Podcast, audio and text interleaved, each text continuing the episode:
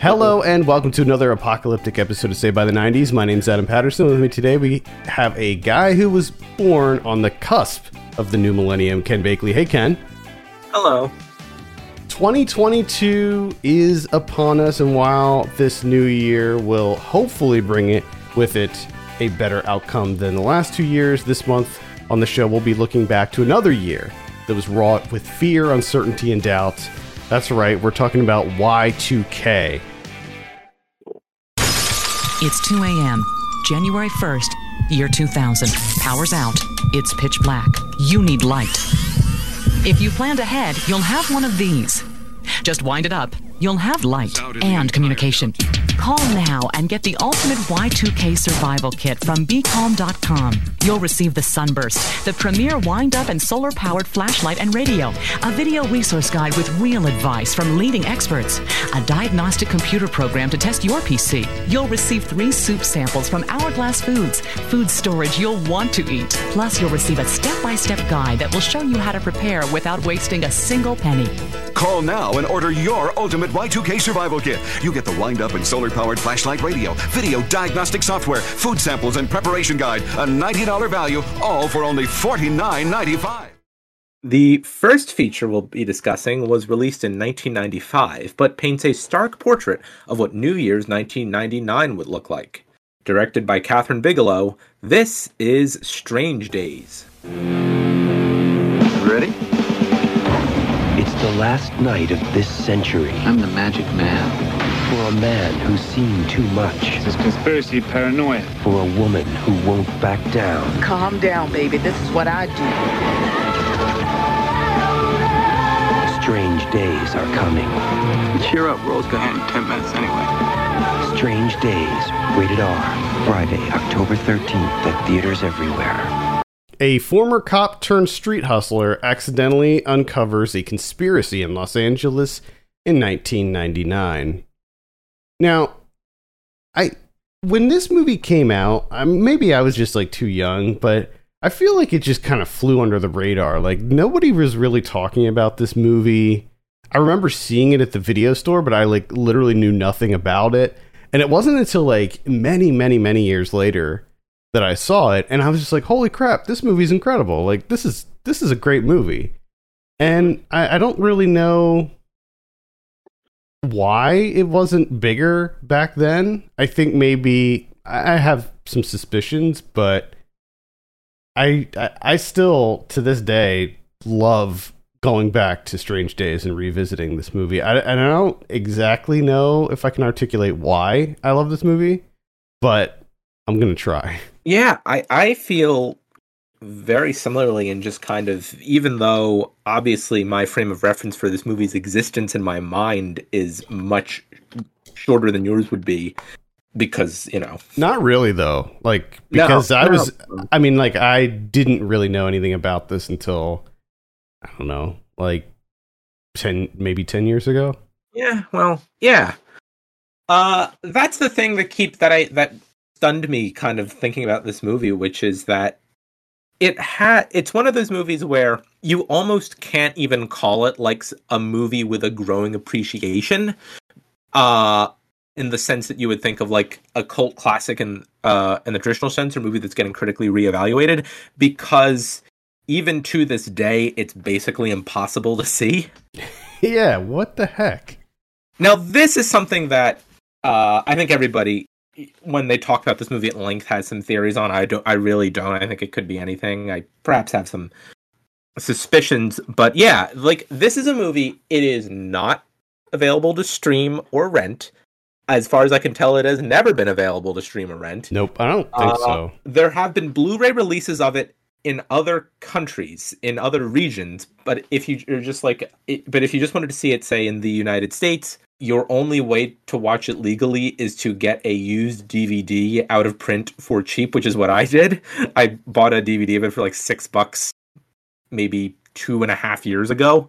Uh, and it was just sitting on my shelf until earlier this month when we watched for the podcast because I felt like I want to see it, but I feel like just kind of the vibe around that movie, looking at it, I think there's probably a lot going on in there, and I'm going to need like not only the time but the headspace to really work with it. Yeah. And There- I was correct. There is although a I will- lot. oh yeah. Although I will point out in the DVD, it's a sufficiently old DVD that on the back, uh, like interactive menu is one of the things that's One listed as a bonus feature, I love that. and scene selection. Oh well, you gotta yeah, you gotta boast the scene selection.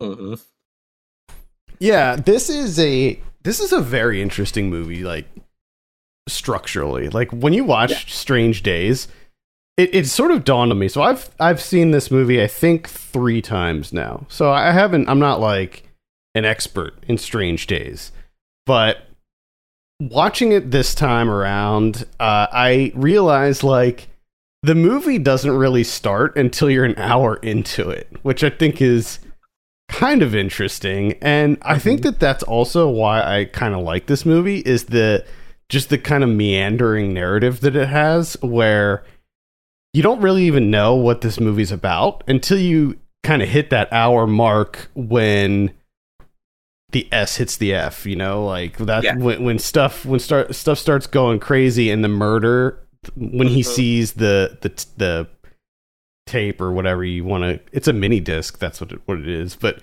There's he sees a lot the of mini discs in this movie. yeah when he sees the mini disc of the the murder and that's when things really kick off but before that it's basically all just setup like it's all just establishing this near future Los Angeles it's establishing these characters and their relationships and and Ray Fiennes and his uh his um interesting vocation and yeah. the whole I, I think that there's just a lot of hand holding in making sure that the audience can wrap their head around this idea of uh of wiring in or whatever they call it where you can essentially it's like VR almost where you can watch what other people did like you can sort of see through their eyes and and feel what they felt by wearing this uh, headgear hmm which I think is also kind of fascinating that this is a movie that came out in 1995 and it took place it, it took place 4 years in the future. Yeah. I was thinking that.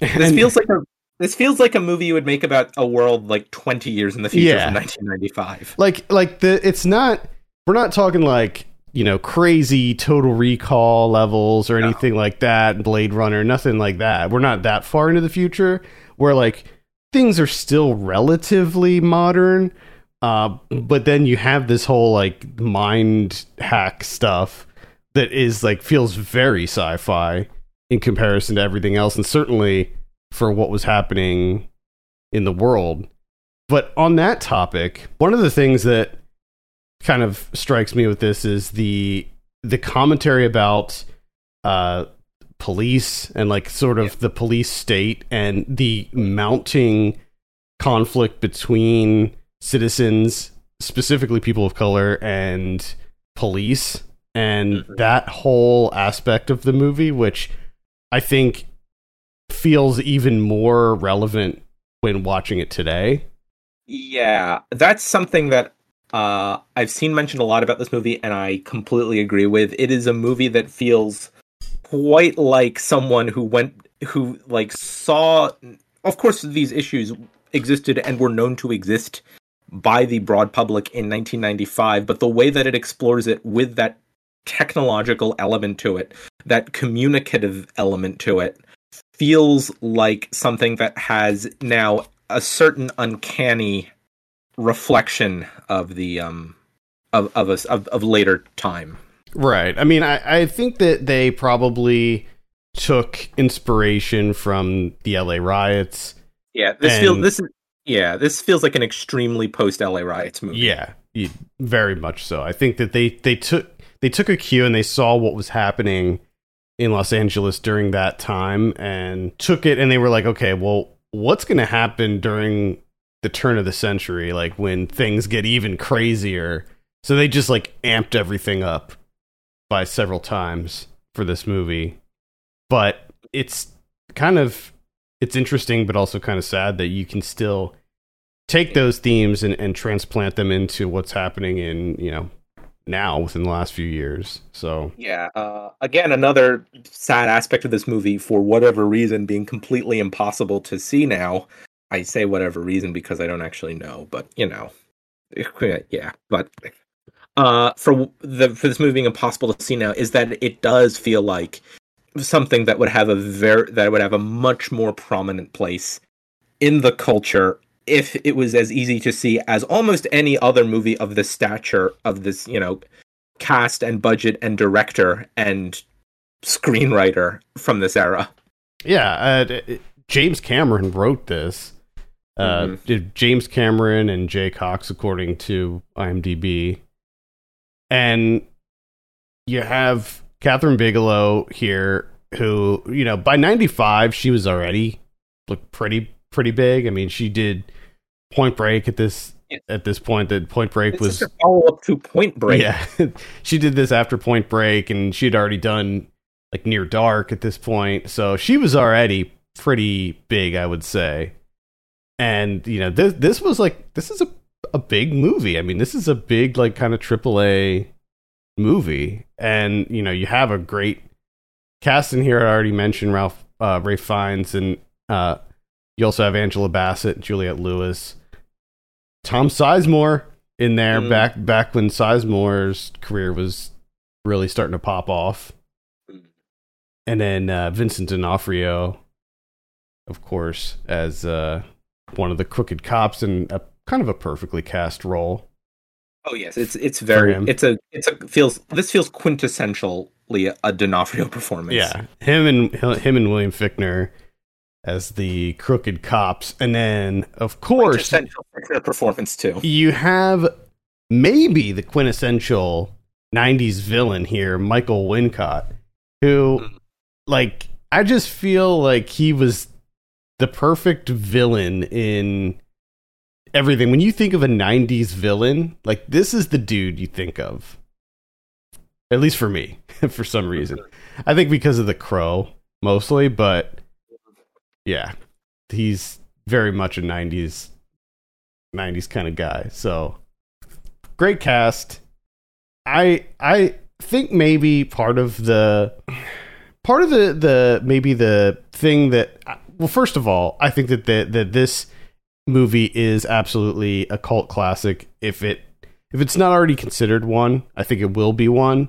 And I think all this needs is some somebody like Arrow or one of these other like kind of niche distributors to remaster it, put out a new collector's edition Blu-ray, and I think that this movie's going to get a whole like second life. Yeah, I was about to say there is one thing that's keeping that reevaluation from happening en masse, and it is merely a question of availability. Yeah, it is a it's a long movie, and I think that that may may make it a little bit inaccessible to some people. I mean, it is almost two and a half hours long, and although I would say you do feel the length, just because for for pretty much half the movie, you're not exactly sure where it's going to go or even what like what the plot of this is going to be because you're just kind of following him around. Um, for me, as I said before, like that's one of the draws. Like I I like that. I like movies that don't necessarily have a, a a forced conflict where you know it's just it is what it is. It's just spending time in this world with these people. Yeah, I I think that's the thing. You think about the subject matter, you think about the structure, uh, you think about even the runtime, and I do agree. You feel the runtime, and I think in the sense that it's. I don't think feeling the runtime is a bad thing necessarily. Not, And I'm thinking- not in this case, at least. this movie was put into wide release by a major studio. I don't know anything about the marketing strategy that Fox used for this, but I cannot imagine it was good. No, I don't think so. it was probably a terrible marketing.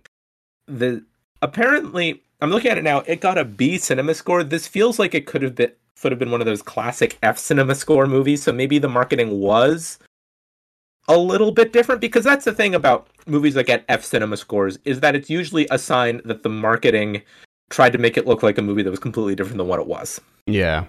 that's the reason is that you know you're uh, evaluating for day one audiences, uh, and really it's just a test of how much did the marketing match the movie. So I don't know. I was ready to see that big cinema score F here for it. It did not do very well at the box office. It grossed just under eight million dollars worldwide. Uh, well, actually, it looks like that's it. Maybe wasn't released overseas because I'm only seeing. Looks like the worldwide and U.S. growth is, gross is the same, so maybe it didn't get an international release. But Forty-two million dollar budget. Yeah, yeah, off of a forty-two million dollar budget, that was not that is not a good That's return. good. So That's not good. no. Um so I guess you can kind of see maybe why they are hesitant to put this out there, but seriously, how much does it cost to just dump a movie on Blu-ray these days, you know? Yeah. Mhm. I don't know. It's weird. It's it's it's weird because it is I think a legitimately good movie and the fact that it's just impossible to see is very frustrating. Mhm. Yeah, this movie, like it, it's it says at the, the the top of the Wikipedia article that it nearly derailed Bigelow's career, and I just think that's just a telling commentary. This movie nearly uh, destroys Bigelow's career, and then but two years later, Cameron got to make Titanic. Yeah, exactly. Well, you know, we we we know why that that is. Yeah, I, I don't think we even need to clarify. No. It didn't though. I mean, she she did she she had a healthy career after that. I mean, she won yeah, an yeah, Oscar. no, I, I could see why the discourse after being put out would be, well, this th- th- that's that's not what the thing that the headlines you want to get for your forty two million dollar movie. Yeah, of course. Yeah. Yeah. It was a different. It was it was a different time. I I, I would hope that that doesn't necessarily happen these days, but who knows? Uh, anything else you want to add about Strange Days? Uh, I it's it's one that uh, I highly recommend checking out. It's got a very 90s industrial vibe to it, which I love. Uh, and that includes the soundtrack. So, something we're always uh, supportive of on this podcast. oh yeah, oh yeah, love it. Uh, yeah, there was.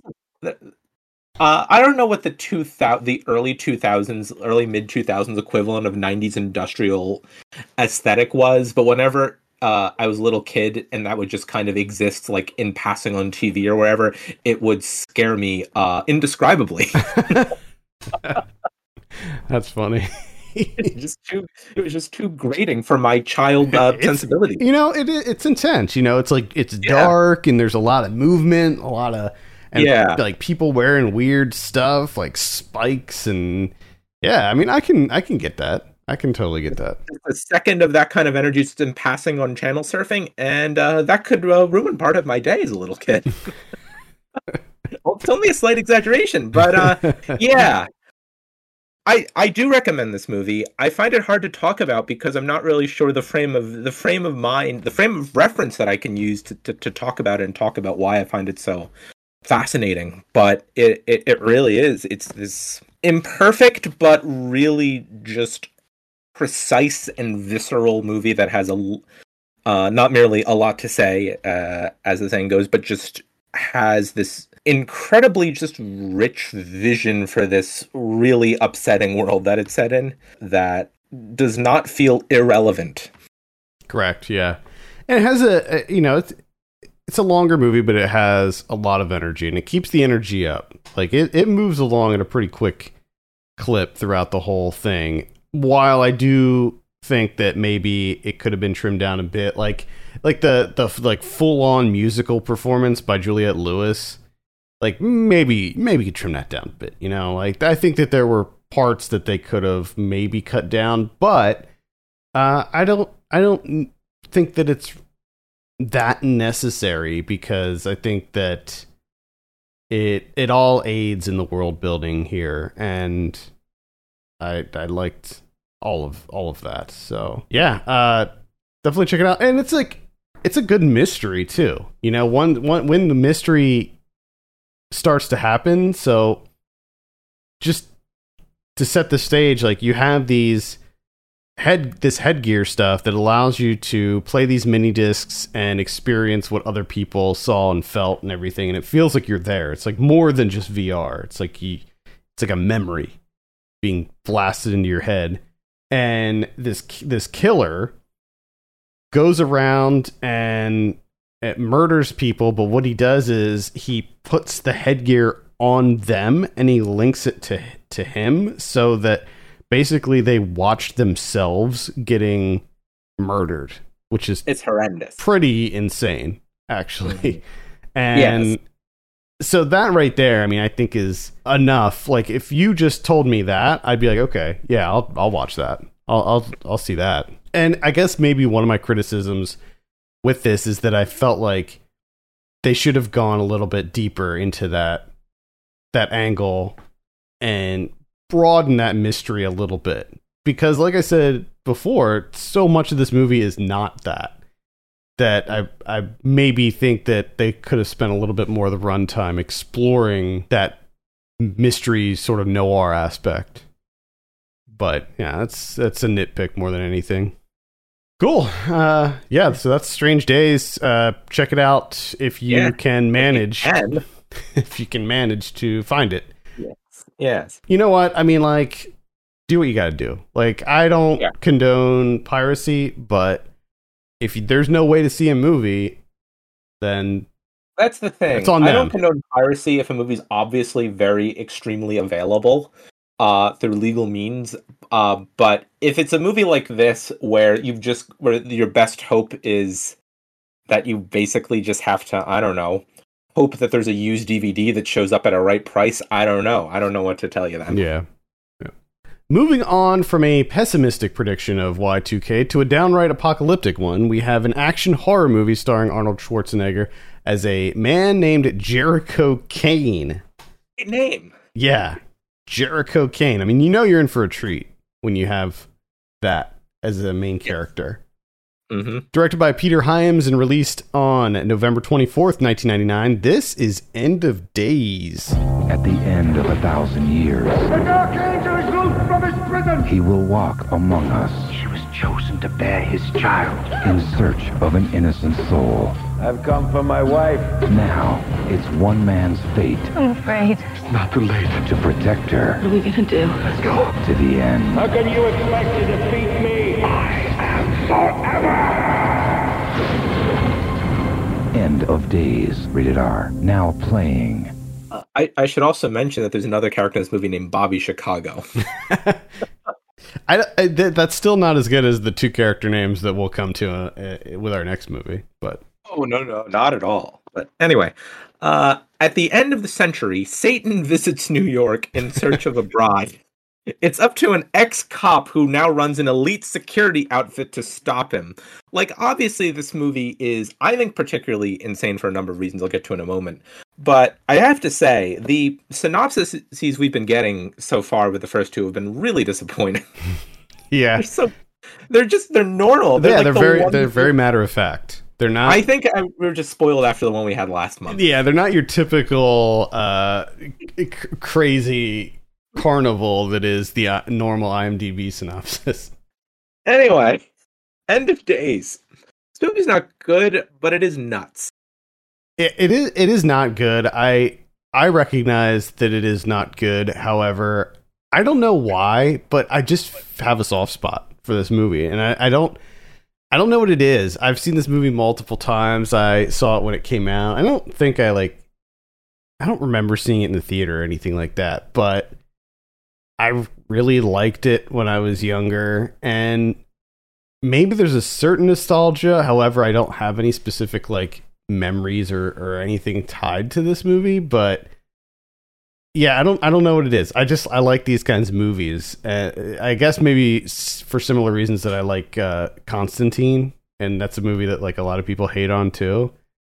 But I really like Constantine. I think, I think the thing, I like, I'm really fascinated by this movie. Uh, and I think here's the thing that kept coming to me as while, while I was watching it. This is feels like a movie from the almost the absolute last moment in the small window of time where you could put out a non-IP I hate that term IP, but it I It it's shorthand. it is, yeah. Yeah, not based on like any like cultural properties uh, or whatever. Um, that is an R-rated fantasy horror movie that would necessarily have to be marketed towards adult audiences, and it also cost a hundred million dollars.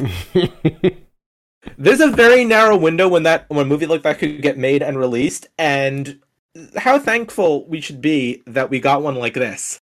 yeah.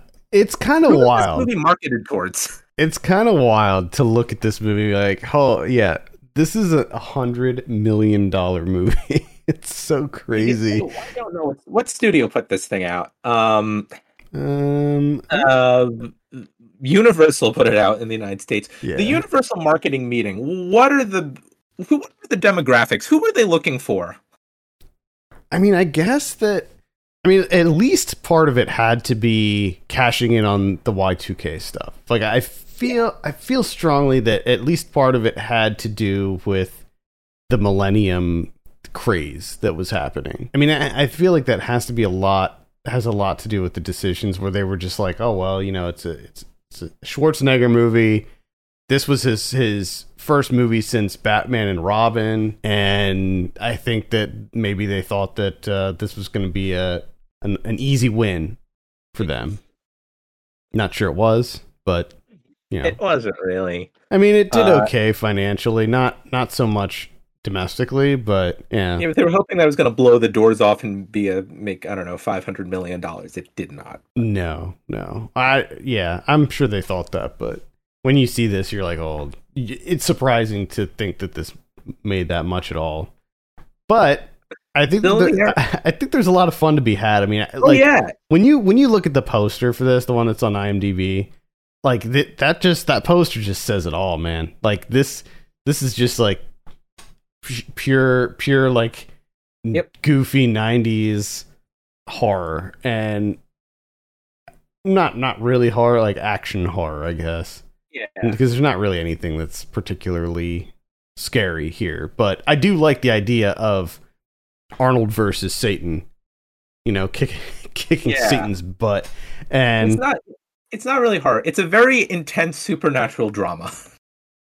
yeah, again, I, I, the the first movie that comes to mind to compare it to is Constantine, but I, I mean, I think that Constantine's better than than what you have here, uh, far better. But there's still some some interesting elements here. I liked Gabriel Byrne as Satan. I think Oh, that uh, you, you really can't beat that casting. He does such He's a good a job. Spectacular time. yeah you movie. can you can tell you can tell that he's just he's really just having fun with the role and uh I, he i think that he's what really makes this movie him and actually uh, kevin Pollak, in my opinion who plays like kind of the Chicago. this yeah he's chicago he was the sidekick and he just does such a good job in that role too he, he reminds me of the uh the tom arnold character in true lies where he's just does such a great job as being that kind of sidekick character uh one if i were to have one criticism with this movie it'd be that we need more kevin Pollak in it but yeah, and then you have a really, you know, pr- a pretty solid cast of uh of, of smaller roles like CCH Pounder's in in here, and she does a great job as the the one of the detectives. And turns out that she's she's bad, but it what you have here is basically it's kind of like a I don't know, almost like a Rosemary's Baby type situation. But if you, but but you put in Arnold Schwarzenegger in it, so it's like Terminator Terminator crossed with Rosemary's Baby. Because you have these like bombastic action sequences, but then you also have these scenes where like Gabriel Byrne is manipulating people and blowing up houses and like killing people and doing all kinds of awful things in, in order to get uh, Robin Tunney's character, Christine. Is it Tunney or Tooney? I don't know. I don't know. I don't know. but so the whole premise here is that she's like the Satan's she's gonna be the bride of Satan I guess. and so he's like trying to hunt hunt her down, and so you have Arnold who's protecting her, and the the, the thing is like he's kind of caught in the middle. So like all of these Catholic priests are also trying to to to get her, and they're trying to kill her, mm-hmm. and he and then Gabriel Byrne and all his followers are trying to get her so that they can turn her into his bride. It's pretty goofy. It's really goofy, actually. oh yeah, like uh, uh, this movie's not good, but I'm just gonna say, uh, I'm not gonna say this movie's good. I'm just gonna tell you to go watch it right now. yeah, I mean, it's. I think it's a lot of fun. We several years ago we had Ryan watches for Ryan watches a movie, Mm-hmm. and I I don't really remember what he said. I don't think he liked it very much, but uh, I, I remember having fun with that conversation too. And I think I re I think I rewatched it for that podcast as well. So this is like probably my third or fourth time seeing this movie. It's hard not to at least have fun discussing this movie. Yeah, I mean, it's it is yeah it is what it, like Yeah. looking at the the the Peter Hyams filmography. it's it's definitely not my top one of his, but I guess that's not saying much. Peter Hyams is it? For the record, this is our fourth Peter Hyams movie on this podcast. This might be one of the directors whose movies we've talked about the most.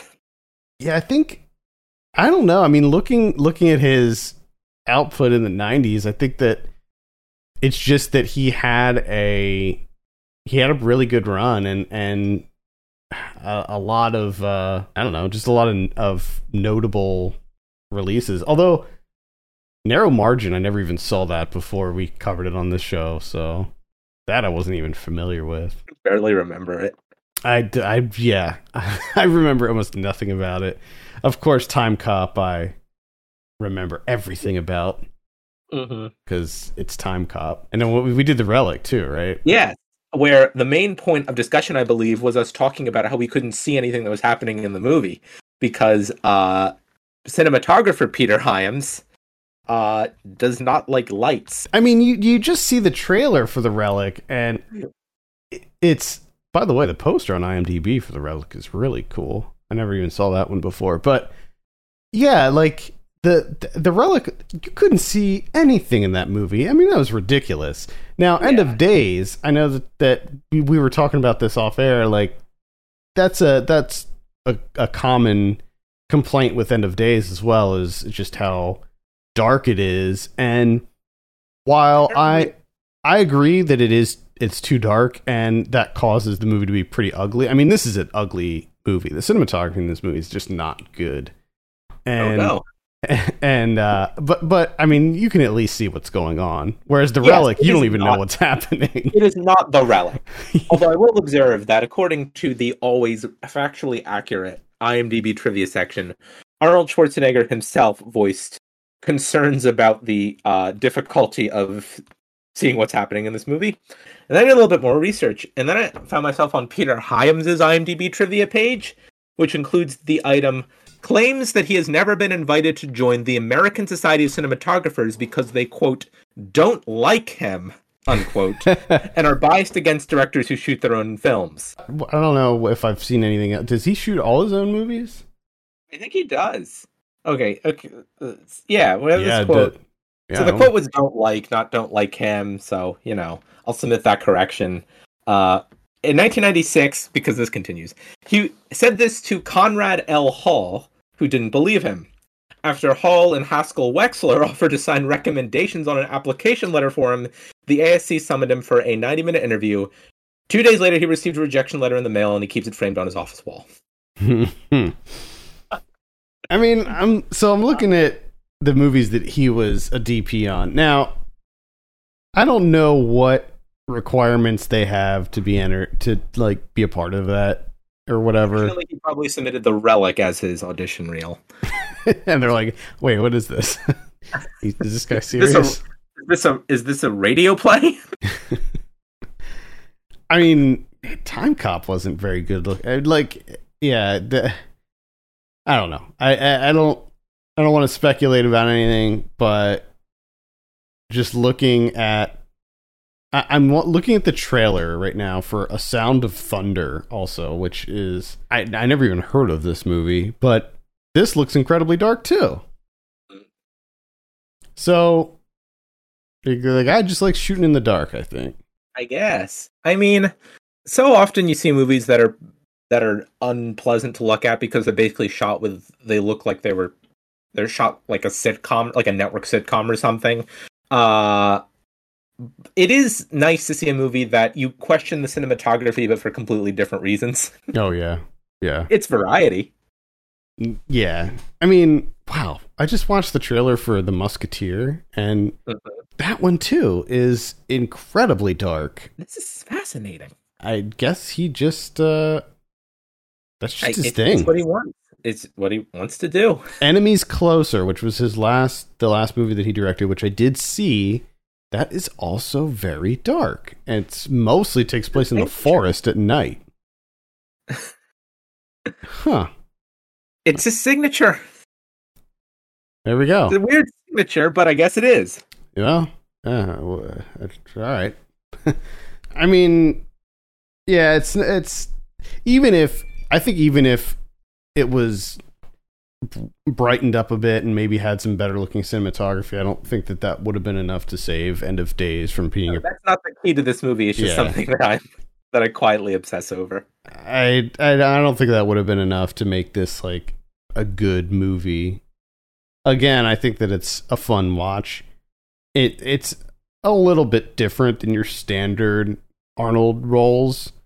Um, not specifically for him and his role, but just adding in some horror elements to it. I, I is a little bit of a departure, I guess. But It, it, it is the first time in his career he's played a character named Jericho Cane. I'm Well, there we go. Yeah, there we go. Jericho Cane. Uh, awesome. Mhm. Uh, anything else to add about End of Days? Um, simultaneously, yes and no.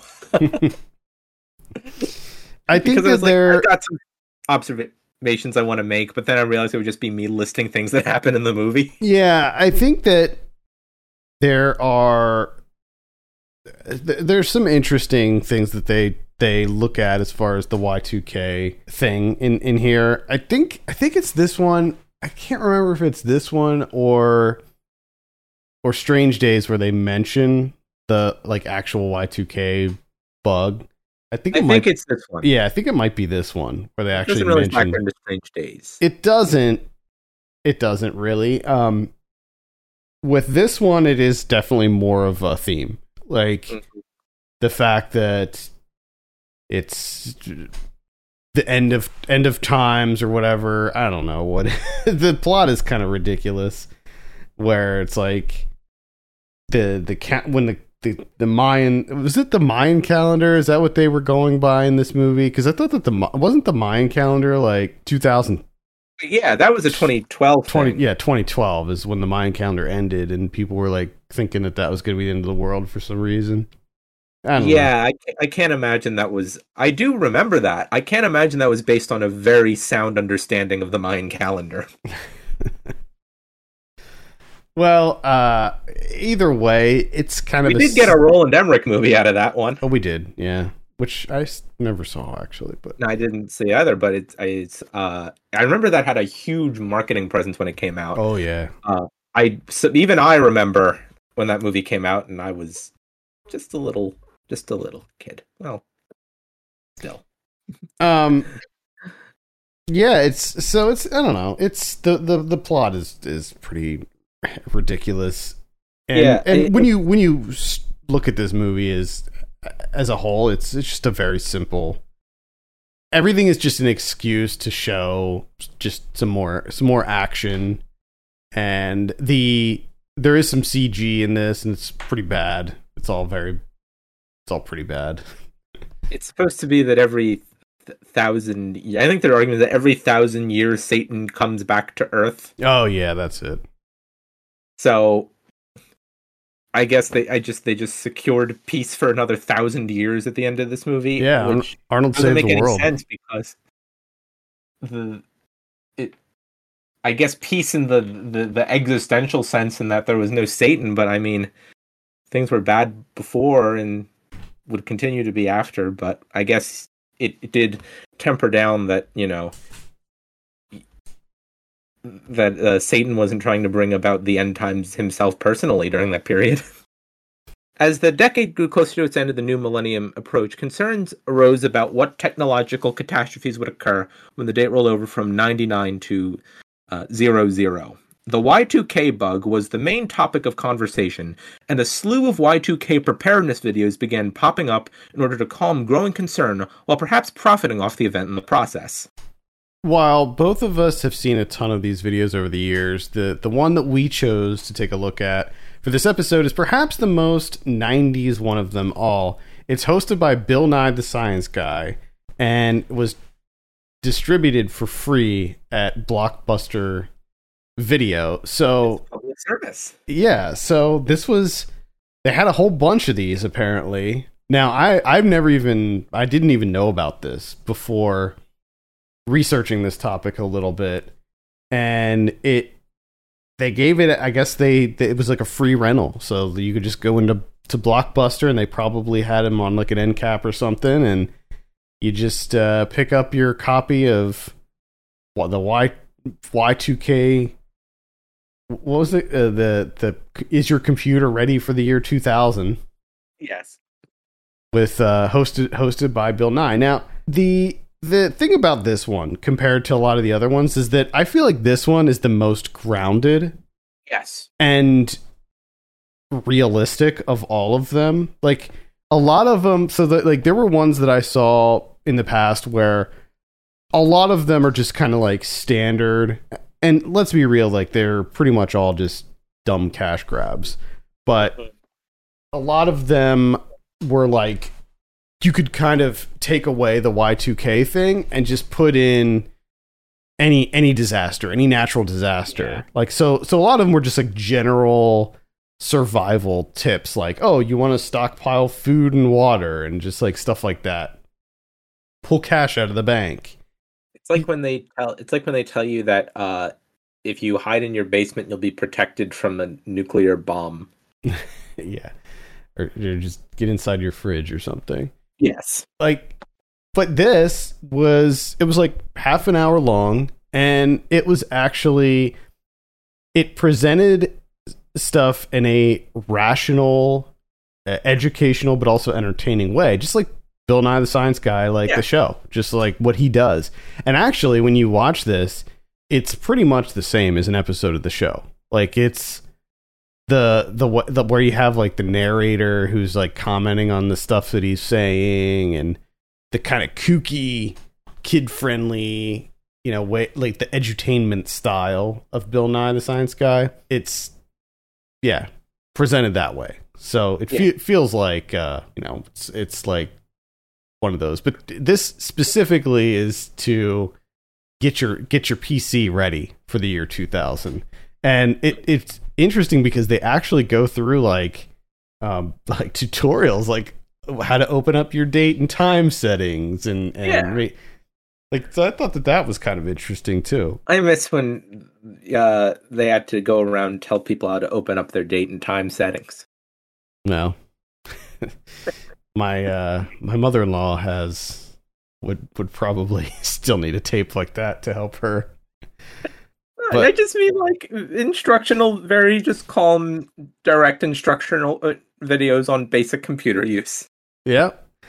Because, I mean, this was during the, the computer boom. I mean, you had like, I don't know what the statistics were as far as like number of homes that had a computer, but by this point, it was a lot, like probably the majority. So, like, this was during the dot com boom. Everything was online and the the Y2K threat was was very real and it was just the topic of discussion. And that's what everybody talked about all the time was Y2K and then you had extremes on both sides. You had Yeah.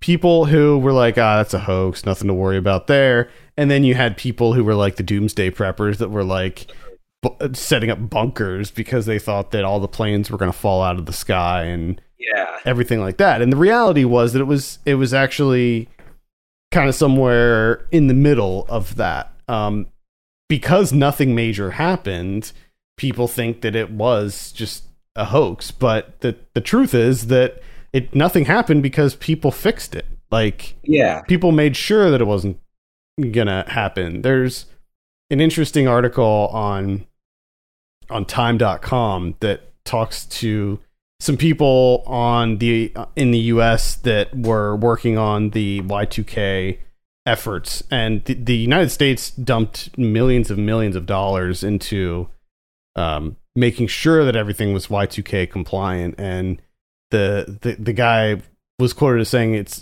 better to be an anonymous success than a public failure because no, s- since nothing major happened, people think that it wasn't a cause for concern. Where I'm at, I'm kind of in the middle of it as well. While I think that You're Y2K centrist. it was like one of those deals where the media was just going nuts with this thing. I mean, it was so blown out of proportion, but at the same time, like I don't feel like any most individuals didn't really think anything of it. So Yeah. it was like the media was trying to cram it down our throats, like Y2K, oh, it's, it's craziness. Y2K is going to happen. But then most people were like, ah, come on, get off it. Yeah. You know, like, my uh my dad is always kind of is of that uh of that same kind of opinion but just because uh he has all these stories about where he was working at the time and how they had all these ridiculous consultants coming in that you know had to were telling you how how this office needed to Y2K proof their coffee machines or whatever. mm-hmm. and some of And he those, did have he had all that grifty consultant stuff too. Yeah, yep. And then some of those preparedness videos do talk about how like y- you know, your your hair dryer's going to stop working and Yeah. stuff like that where you're just like come on.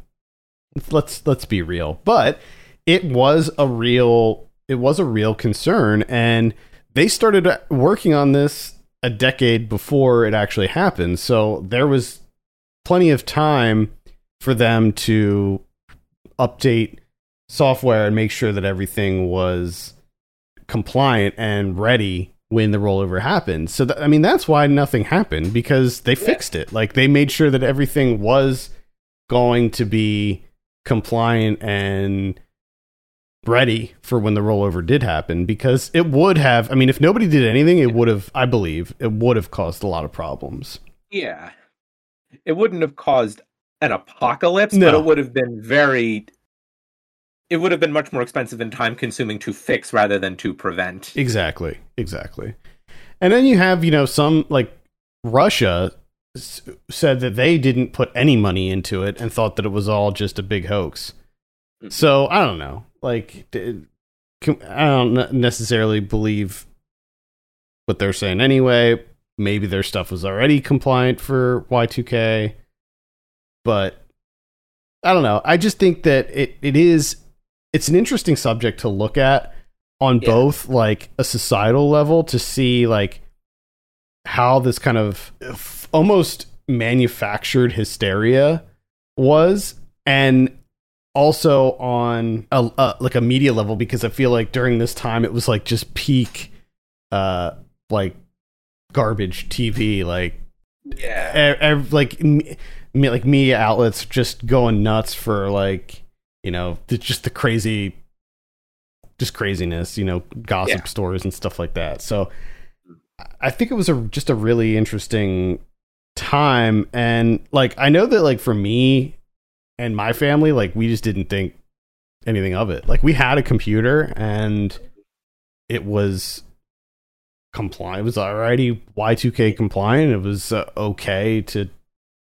to go. I mean like so we weren't we weren't concerned about it at all. No.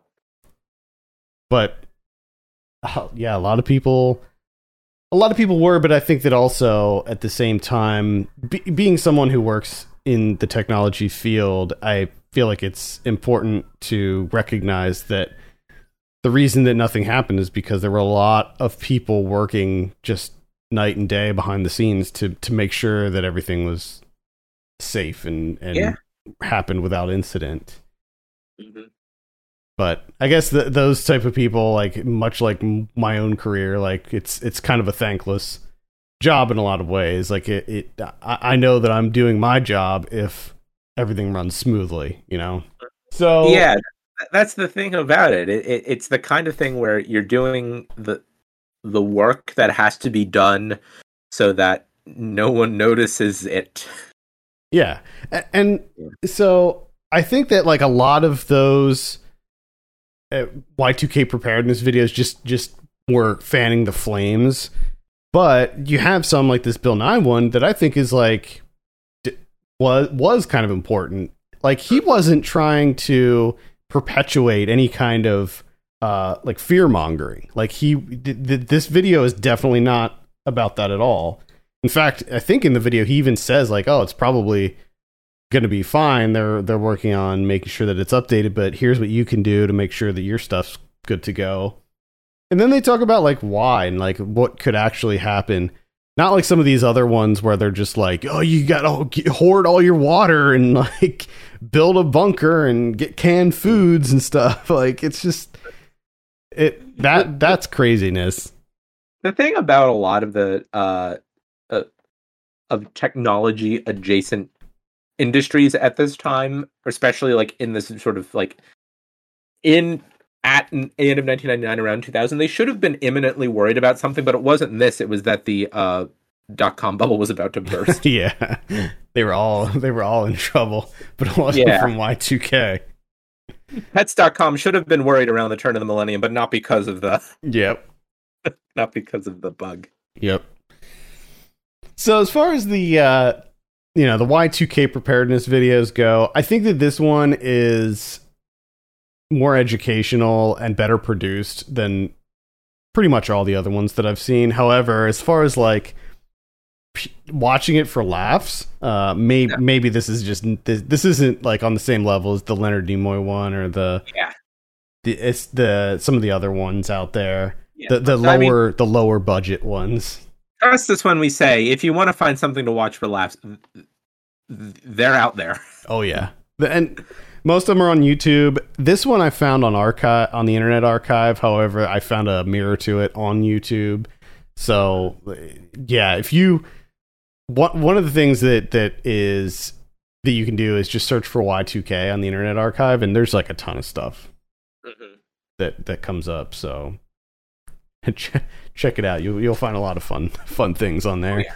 Y2K mm-hmm. related.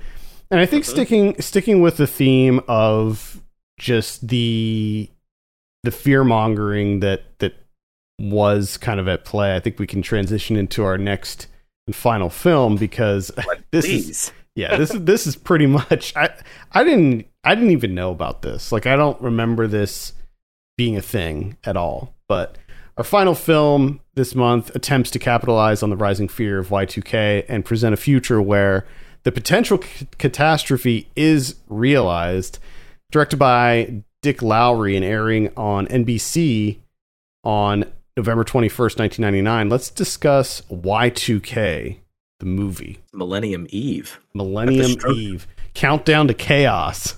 Yeah. At the stroke of midnight, the Y2K computer bug kicks in, causing widespread chaos in the US. Well, now, what's n- interesting. Yeah, I was about to say. Yeah, not not not the U.S. Not just the U.S. I mean, Oh, it's it's a global catastrophe. it's a global. cata- Like, come on. What do you think? It's Yeah. just, do you think Y2K is just just happening in the U.S.? Give me a break.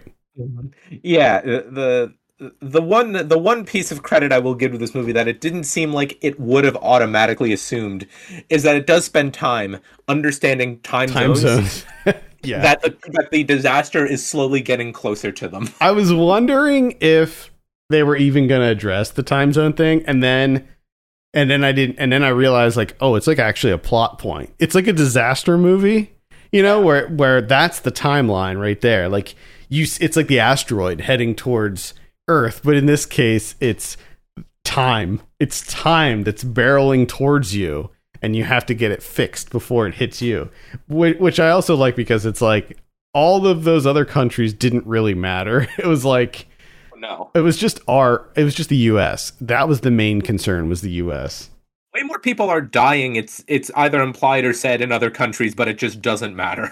I like yeah, there was like a, a scene when when things started getting nuts where France like got hit and basically everybody in France just died and they were just like m- just moving on like that like oh it's it's head it's if it's heading over the Pacific it's coming and it's like oh my god that's ridiculous. Th- this whole movie is is uh exactly what you would expect from a 90s made for TV movie about Y2K like it's you were talking earlier about uh, about uh, sitcoms cinematography and that, that's Yeah. what this is. Like this doesn't feel at all like a movie. It feels 100% like a tv show.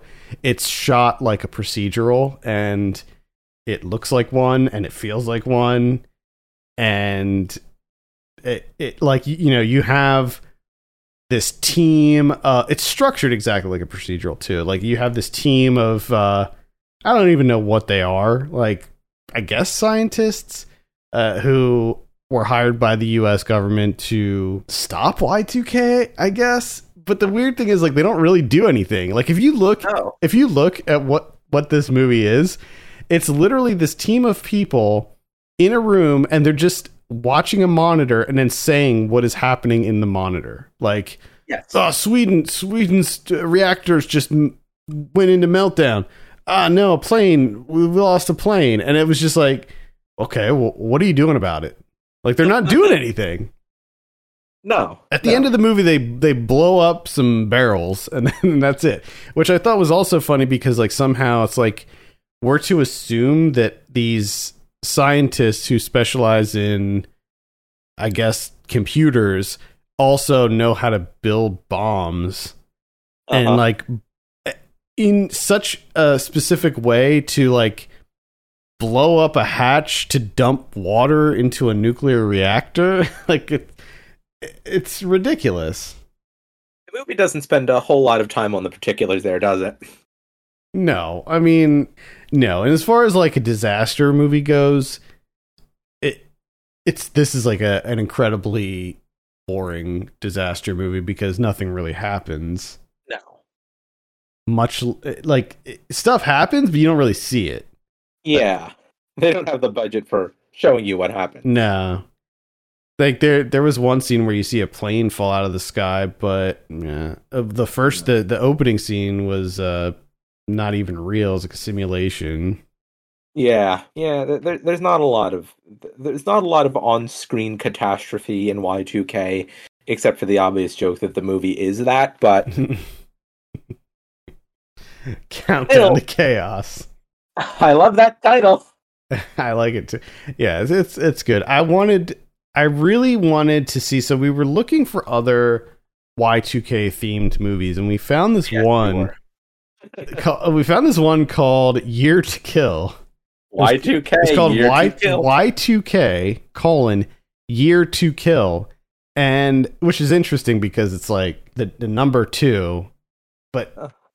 the subtitle is year to kill T O. I, I don't know. That's, that bothers me, but that movie looks incredible, and I really want to see that one. But that's impossible to find. Like It doesn't. It's just impossible to find. There's a there were a couple used copies online for like ninety dollars or something like that. So if someone, anyone listening, has a digital copy of Y2K Year to Kill, please let me know. Send it my way. 90s at filmpulse.net. I would love to see Year to Kill. We might do if you could get it to us. We might do like an emergency episode just on it. Yeah. yeah, we would. we'd do like a just a bonus and just cover Yeah. that that because I would love to see Year to Kill, and it really bothered me that I was unable to find it anywhere. Yeah, yeah. I want to share also the IMDb plot uh, summary, which is when the world's computers crash, a group of thugs go on a crime and murder spree. I mean, just it's it just sounds so. It's really what I wanted Y2K to be the the one that we watched. Yes. This just seems like it's gonna and, and like the the couple of um you know stills that you have there I'm looking at them now. are like what's going on here it's like a guy in a bathroom stall. Looks like he's drinking rubbing alcohol or something, and he's got like the white undershirt with the fedora and the trench coat. I It's mean, apparently his one costume in the movie. yeah, like I, I gotta, I, I just have to see this and the, the cover. So I, I try to do some digging. Like it, the cover, the VHS cover is there's a scan on IMDb and it says that it's Spectrum Films, located out of Mesa, Arizona. So I went to the website, but it, the website doesn't exist anymore. So it's just it's just impossible. Yeah, I do like. I'm looking at this now. A couple things fascinate me here. One, uh, it feels very somehow on on brand for what we know about this movie. That's a movie called Y2K, and it was only ever released on VHS. Apparently, Yeah. I think another great thing is this 1999 VHS scan that we're looking at for Spectrum Films' logo, which clearly uh, that had not been updated since the 1980s.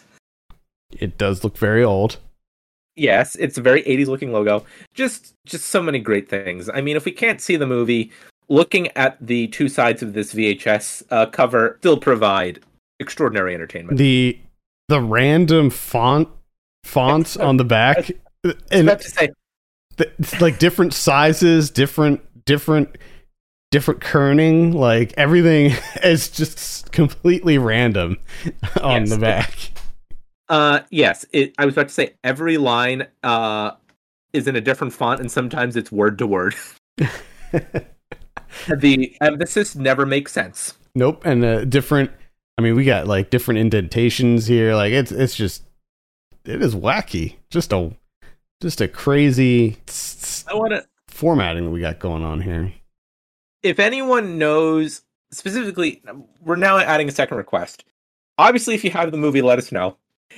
If you happen to know who did the design for this, this Well, copy on the back, I do know. I would like to interview them. It says right here on the bottom. It says box designed by Terry Pickett and Chad Sorg. Terry Pickett and Chad Sorg, please come on the podcast. Um, yeah. So Y Y two K, it's ridiculous. It is exactly what you come to expect from a '90s made-for-TV movie. Maybe worse than some of the other ones in that there's nothing really to grasp onto. It's just pretty boring. like the whole thing is just. Oh yeah, and, and them them constantly talking about the Cascade. I loved that. They're like, did, wait, wait, did you, what, where did the cascade start? Did, did did you pinpoint the cascade? Where's the cascade at? Is that is that it? Is that the cascade? And I'm just like, all right, we understand the concept of a power plant going out, diverting its power to another power plant, and that being overloaded, and et cetera, et cetera. Like we get that. You don't have to keep hammering it in with the cascade talk. No. And also, the names that I had mentioned in the previous one that we were talking about when we were talking about it of days, the names in this Chaos and Clipper, Perfect. which is they're introduced in an incredible way. Like they pull up and it's the daughter. So you have this like kind of rebellious teen daughter and there's this scene where they the Chaos and Clipper pull up and she's just like, Hey Chaos, hey Clipper and I'm just like, What? That's their name? Okay, all right. That's and and of course they're hackers. But they serve no, no purpose to the movie. At, at one point, I was thinking like, "Oh man, like even though the the parents don't like these two guys, they're gonna get their they're gonna need their help for fixing something." But that's not what happens. What actually happens is that they steal an old lady's car and drive away when things start to get crazy. I guess we can assume that Chaos and Clipper died at some point. yeah. I can only assume the old lady killed them. I want a movie about her then. yeah. What a car back.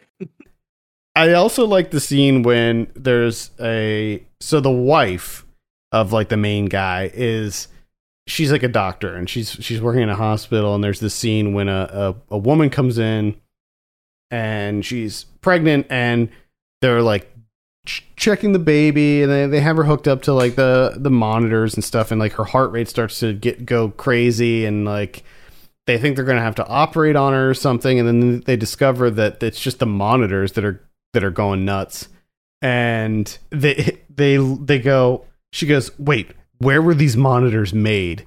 And the guy turns it around. He's like, "Queens, New York," and she's like, "New York." They're in the year 2000 and that's why they're failing. And it's just like, what? That that doesn't make sense. The whole movie. Although all it did was make me think about like kind of the local news uh staple on New Year's of talking about, you know, what time, how long into the year the uh, first baby in the area was born or whatever in the new year. And I was this this episode made me want to scan through the uh, New York Times edition from January first, two thousand, which has all sorts of information about the new year and this very special new year of two thousand. And I believe it claims at one point in that you know edition of that story that the first baby born in New York City on January first, two thousand, was born two seconds after midnight. Wow. If that was, I'm almost young enough for that. For that, I that uh, like it's around my age cohort. Like if I was born two seconds after midnight on January first, two thousand, that would be the thing. The way I would introduce myself to everybody. it's just such a great, not really relevant, but just astonishing fact you could just pull out whenever you wanted. Yeah, yeah, Yeah. I also like that there's a scene in this where, you know, like I said, they're just sitting around in a room watching screens. Like they're not even doing anything. There's a scene where like they think that everything's fine and then the guy's just like he's like, "Wait a minute. Reboot this system." And they reboot it and everything's like gone haywire. And it turns out that like their own systems were infected with Y2K. And it's like why did the government pay why is the government paying you any money at all when you can't even fix your own system? Like Yeah. come on. What what is going on here? It's ridiculous. It, it is like, like some- it, it is just sorry, go ahead. No, no, I was just gonna say this feels like some analogy about like inefficient government or something. It feels like propaganda. It feels like Gingrich era propaganda. it's so ridiculous. Everything everything about this movie just it it does feel like this like weird I mean I said it a bunch of times before, but it's just fear mongering, I feel like. Yeah. Uh, if you want that to be emphasized even further, look up on YouTube. There's a couple of TV spots for this movie that are on YouTube, like the 20, 30 second spots. It it, it is even the fear mongering is even worse on the TV spots, the ones that NBC did for this. Yeah, wh- which is crazy. Like I said, I don't even remember this movie existing at all. So I'm trying. Yeah, I want to actually find out how many people watched this because I'm trying to square it to the television audience of what would have been expected for 1999. Because obviously, any major viewership number for a network TV broadcast in 1999 is, is going to look crazy now. But yeah, uh, I I gotta find. I gotta see. Usually, you can find it. gotta get some numbers on this one. I gotta get some numbers on this. I'm another thing I want to add while I'm looking is that the Edison Electric Institute, which is like uh, a professional association for like U.S. electric companies, wanted NBC affiliates to boycott this movie, uh, which probably leads to the presence of a rather astonishing title card that's at the front of it, a disclaimer saying that the producers of the film are not necessarily putting this out as a prediction. Yeah, yeah. Uh, that reminds me this this movie is on YouTube, so you can just watch it on YouTube. It's a decent quality, I guess, uh, some some kind of VHS rip or something. But the the funny thing is, like halfway through, it just goes to a, a menu where the guy who made this is clearly changing discs because Yes. this was uh at some point create a video CD was created for this. So I m- uh, most of you listening probably don't even remember video CDs, but they they were before DVDs and you could actually put movies on CDs, but because CDs were so small, you often had to split them into multiple multiples. So you would have like half the movie on one CD and the other half of the movie on the other CD. And sometimes they would make double sided video CDs too, so you'd flip it. But it wasn't anything that really caught on because by the time those became a thing, DVD was like already kind of around or starting to come around. So they kind of skipped us for the most part. But yeah. over over Well, in other other countries, VCDs were huge.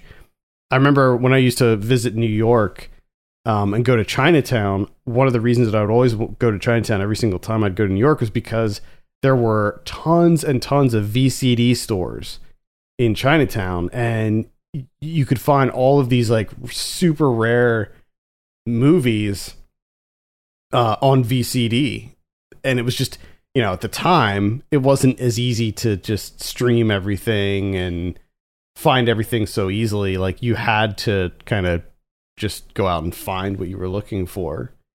And yeah, there were tons of these VCD stores in New York, and Yeah. uh, I don't I don't own any of them anymore. But I for a while I had a decent number of VCDs. Yeah, I guess it is just the. It's not. It's not quite the failed media format because there are places where it did. It, the timing was right. The conditions were right for it to be prominent.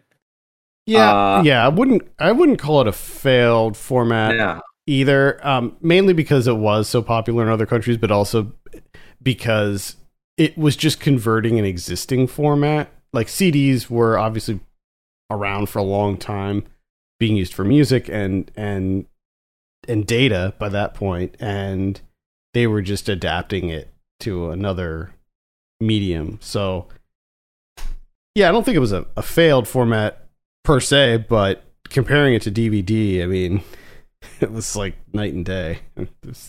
No is it possible that that that that that might be? I'm going to say that that's all. Certainly, how it was released in other countries is direct to video, um, uh, or maybe very low scale television broadcasts.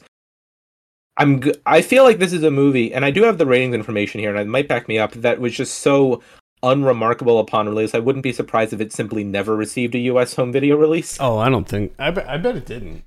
Yeah, I wouldn't be. I wouldn't Oh. be surprised if it didn't. This one where the person who uploaded it uh just doesn't even edit out the part where they're changing discs in the middle might just be the only way to see it. yeah, he's watching it on like a place. It's either a PlayStation Three or Four, and I do have the ratings information. I can't verify it, but it you know, TV Tango is a pretty invaluable resource of just having oh yeah, the schedules for any night in the history of American broadcast television you can think of. So this was a Sunday, November 21st, 1999. Uh, it airs from 9 to uh, 9 p.m. to 11 p.m. on the uh, Eastern Pacific uh, time zones. It has a 10.4 rating and a 16 share, which is not good because this is a Sunday. It's a big night for TV. It lost in the ratings to uh, a Hallmark Hall of Fame movie that aired on CBS in the exact same time slot also lost in its 10 p.m. hour to The Practice on ABC. Earlier in the night, higher ratings were also achieved by Touched by an Angel and uh, Who Wants to Be a Millionaire. oh man, it got destroyed. Yeah. Who Wants to Be a Millionaire was a, got a 15.5 rating, Y2K at 10.4. Uh, the uh, Hallmark Hall of Fame movie was, got a 13.7 rating. I mean, that's that's just kind of interesting, and it kind of goes to show you that like it wasn't. I mean, I just I think that this was like over a, a bit overhyped. Like the, I don't know. Very nearly lost in the ratings to The X Files on Fox uh, at 9. It beat the X Files. Barely. 9.6 versus 10.4. No, this is later X Files, so Yeah. Uh yeah. So you can tell in the advertising that they are really trying to appeal and frighten anyone who might be remotely nervous about some kind of wide scale social unrest on January 1st, 2000 and I guess they got all of those people, but it wasn't a lot of people. yeah, yep. Well, I I think that Y two K was a very interesting event, and I think that you know comparing it to or, or looking at it compared to like the pandemic that we're dealing with now, I think is is kind of interesting to look at how how both were received. Whereas I, I feel like a lot of people were more it seemed more concerned about Y2K early on, whereas like the pandemic, people just assumed that it was nothing, you know, and that's one of the reasons it got so bad. Yeah, like Y two K is an example of something getting taken seriously by the people by the people who have the wherewithal to give the resources to fix it. Yeah. To manage it early on to minimize the eventual impact. Yep. And there were almost no incidents. There was one incident in Japan where a, uh, a, a radiation sensor failed in a power plant, but the backup sensor kicked in. And I think there was like maybe like one other thing that happened, but it wasn't. Yeah, nothing, nothing catastro- catastrophic, obviously. Yeah, no, it's uh, yeah, I think there would have been. I think just for a while there were a lot. The the the thing that you were way more likely to see than an actual problem was uh, it would assume. I don't remember, obviously. Uh, like a lot of clocks that would read like 1900 or 19100 or something. Uh, I don't know. Where were you on December 31st, 1999, Adam? I remember exactly where I was. I was with my my family had a had a small get together at my house, and we were just uh, we played we played some games, some board games, and we had some some snacks, food. And I remember we were watching my cousins and I were watching MTV before like the the New Year's stuff. And then when the New Year's stuff started, we just watched TV and watched the ball drop. And I remember expecting like or, or preparing myself to see like the power go out or something. And then it happened yeah. and then you know the ball dropped. It was a big deal. And it it uh yeah it was it was a good time. It was a memorable you know i usually don't remember what i did on a new year's just because uh usually my new year's is like pretty unremarkable. But i remember that one. And i also remember thinking like oh man they really nailed the the glasses. You know, like you you, you have the the fun novelty glasses that, that, have, that have really the, the good two, years for the glasses. Yeah, like two two zero zero zero, and then it's like, man, this is this is great. Like the zeros, you just put them. They're like they're like glasses. And then 2000 to 2009 was were just a bunch. It was such a decade of great years for those yeah, glasses. Yeah, like wow, we got a whole decade of like having these like just perfectly designed glasses for celebrations. So there we go. I do like the um I think I think Y2K the movie is the only movie where anyone bothers to point out that the millennium did not actually, you know, the third millennium did not begin until 2001. Right. But again, it's the thing where you're literally this is the only time in a thousand years where you can look at it and see all four years change, all four digits on the year change. Yeah, it's pretty wild. I remember yeah. I actually had a um for Christmas one year, someone got me a Y2K countdown clock. Mm-hmm. So I had this this clock, and I, I remember it was like I got it several years before Y2K, and like I remember like watching that clock also because this dumb clock was on my dresser for like years. Every day waking up and seeing that stupid thing counting down and then finally it hit zero. And it didn't do anything. Like I was expecting it to do something, you know? like light when, up or make a sound. Yeah, just like beep or like even flash. But it wasn't. It just went to zero and then just stopped. And that's it. It was just at zero zero zero zero. it was so disappointing it, it, it, couldn't even keep going. Like it should still work. It should still. I think should go into negatives. Much, yeah, how much time has elapsed since January first, two thousand? Yeah, no, it just went to zero and then stopped.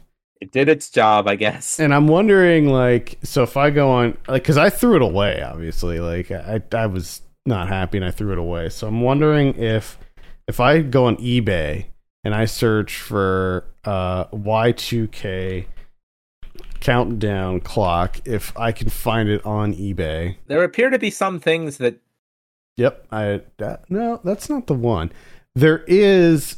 They definitely have them. Mm-hmm. The one that I had, I don't.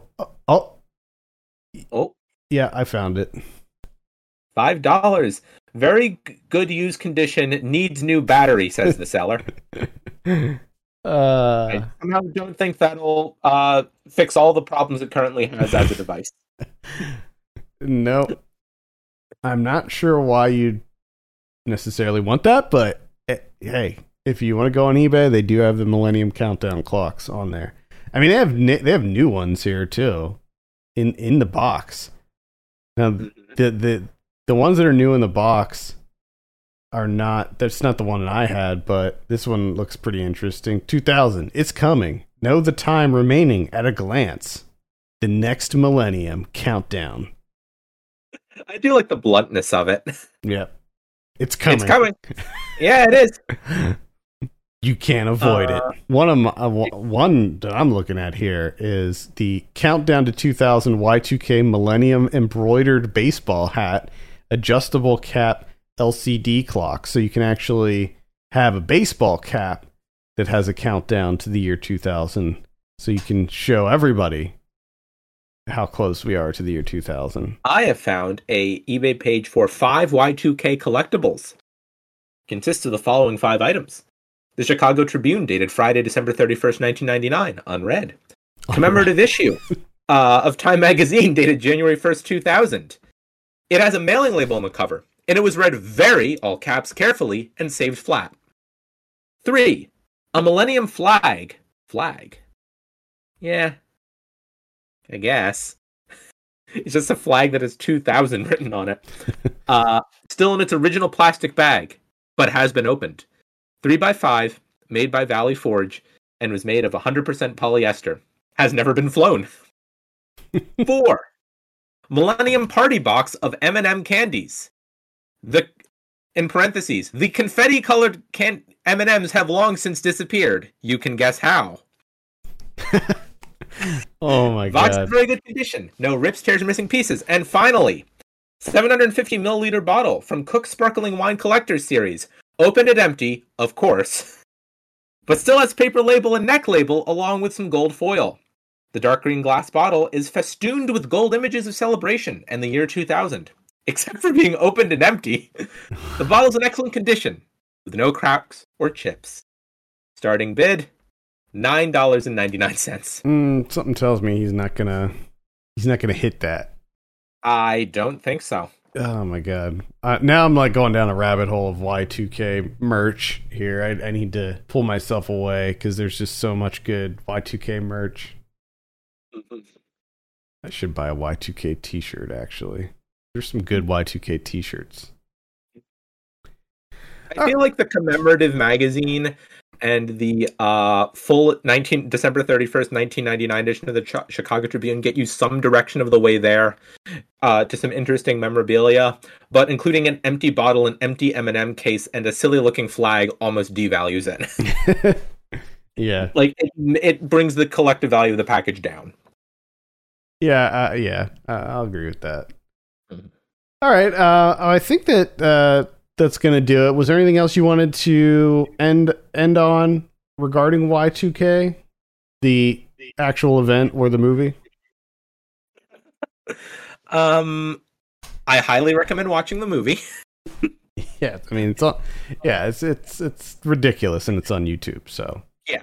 Uh, uh, not much else to add. I think it's an interesting look at one of those things that happened while I was alive, but before I had any consciousness or ability to form memories or perceptions or opinions. So it's an interesting little uh, a, a, a snapshot, in particular, by which I mean the movie Y2K yeah, is an interesting snapshot. The other ones are in, are movies on their own merit. The Y2K movie somehow feels completely inescapable from a very specific thing that perhaps mass media organizations were doing in late 1999. yeah, Uh, and on that merit, I think it is interesting. I think it's worth seeing. yeah. I agree. I, in fact, I'm kind of surprised that there weren't more movies that that were using Y2K as like some sort of plot device or something. Yeah, yeah. Or- it, it or- feels or- right. I guess they were worried that they could never rerun them ever. Yeah, maybe, maybe. they couldn't get those uh USA Network residuals four years, five, six years down the line. Maybe that's why Strange Days hasn't seen another release because they're just like, well, it takes place at the uh, when it's turning year 2000, but we're already in 2022. Like, what's the point? Yeah. Uh, yeah, you don't get a lot of uh, end of days around either, do you? Nope. Nope. All right. Uh, I think that's going to do it for this month. Uh, let us know how your family dealt with Y2K by sending us an email at 90s at filmpulse.net or a DM on Twitter or Facebook at 90spod. Also, if you have Year to Kill, please let us know. If you get a moment, consider dropping us a review on iTunes. That would be extremely helpful. Until next month, for Ken Bakley, my name's Adam Patterson, and this has been Saved by the 90s. Hi, everyone.